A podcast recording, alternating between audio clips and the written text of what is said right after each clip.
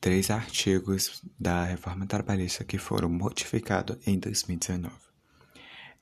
O primeiro que eu citei aqui foi a criação de carteirinha de trabalho. O segundo, flexibilização do controle de ponto.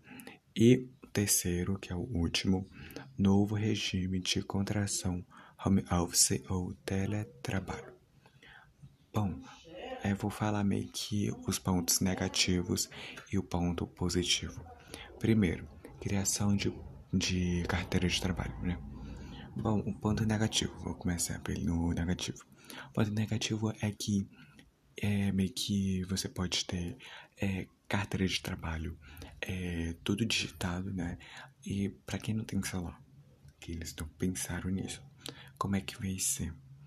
Porque, tipo, bem que você vai fazer sua carteira de trabalho online, mas para quem não tem celular ou acesso à internet, não tem como fazer carteira de trabalho. Ponto positivo. O ponto positivo é para quem é muito desastrado, para quem some coisa ou não sabe onde é que você colocou e tudo mais. Isso vai facilitar demais, porque o celular é um negócio que você já vai estar na mão, vai estar tudo na mão. Segundo, flexibilização do controle de ponto.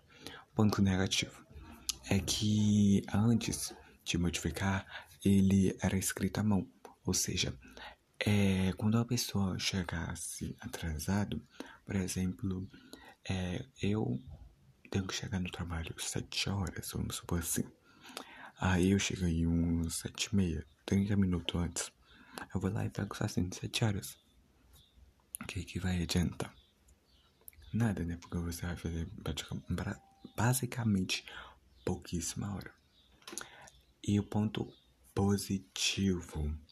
O ponto positivo é que ele é digital, né? É só botar o dedo numa maquininha que vai ter lá, né, e tudo mais. E caso se chegue atrasado, você pode recuperar, né? Para não perder o salário, você pode fazer extras e tudo mais, né? Recuperar, eu falo isso, tá, gente? Que é fazer trabalho extra. E é isso. O último é a novo regime de contratação, home office ou teletrabalho. Ponto negativo é que a pessoa, quando está em casa trabalhando em home office, se distrai muito, muito mesmo. Faço, por exemplo, a pessoa bate no portão, a pessoa tem que atender e tudo mais. Aí, conversa, então a pessoa esquece do trabalho.